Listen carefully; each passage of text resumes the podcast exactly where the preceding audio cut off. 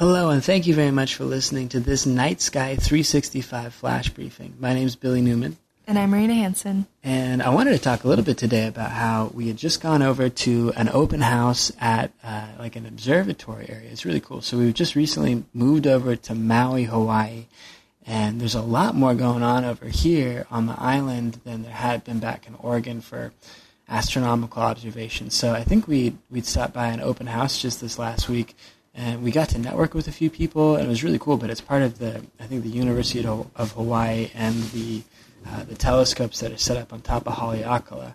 And so this is like the lab and the observatory area where there's a lot of people that are doing the research on the data that they collect at the observatories that they have on top of the mountain. And so they, they, they put the observatories at the top of the mountain because uh, at that elevation, you don't get as much atmospheric interference of like um, temperature variation, which causes fluctuations in I think like the way that the light interacts with the air and the way that the light scatters. And so I think you get a, a higher level of clarity when you have those telescopes placed at a high elevation. It's really interesting how that works. But since nobody really wants to go up there or live up there uh, most of the time, they have that information piped back down to a lower elevation over like a broadband connection where that research is then put together by a number of you know high level phd or phd guys that are uh, trying to work through and crunch some of this information. And then on top of that that information is sent out i think like back to the mainland. Like they said that there's a bunch of stuff that goes over to colorado where people work on it over there. Did you hear that when they were talking about the, the solar observatory stuff? Yeah yeah, Colorado is one of the locations that they send their information back to for processing. Yeah, I guess it goes to just a bunch of the university areas where there's going to be the, the individuals that are going to try and do some of the research on it.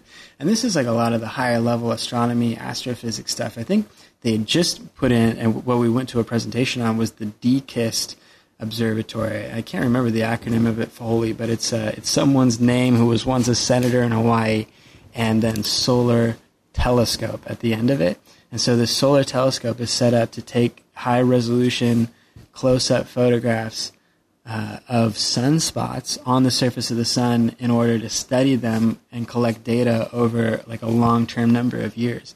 And so the hope is that they can get a better understanding of the science of how a star functions and how like uh, hydrogen fusion works in a star and then how magnetism works in a star. I think part of what they were talking about was like uh, the way that uh, like these like polarized bands of hydrogen kind of sort of in a convection current come up to the surface of the sun and then pull back in.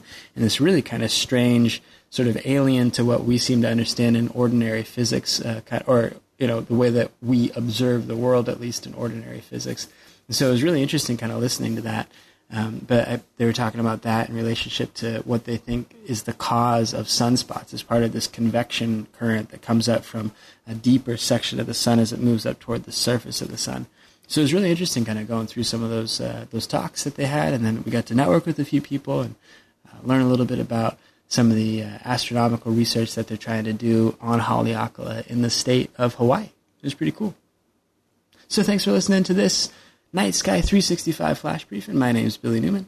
And I'm Marina Hanson. And we will talk to you again soon.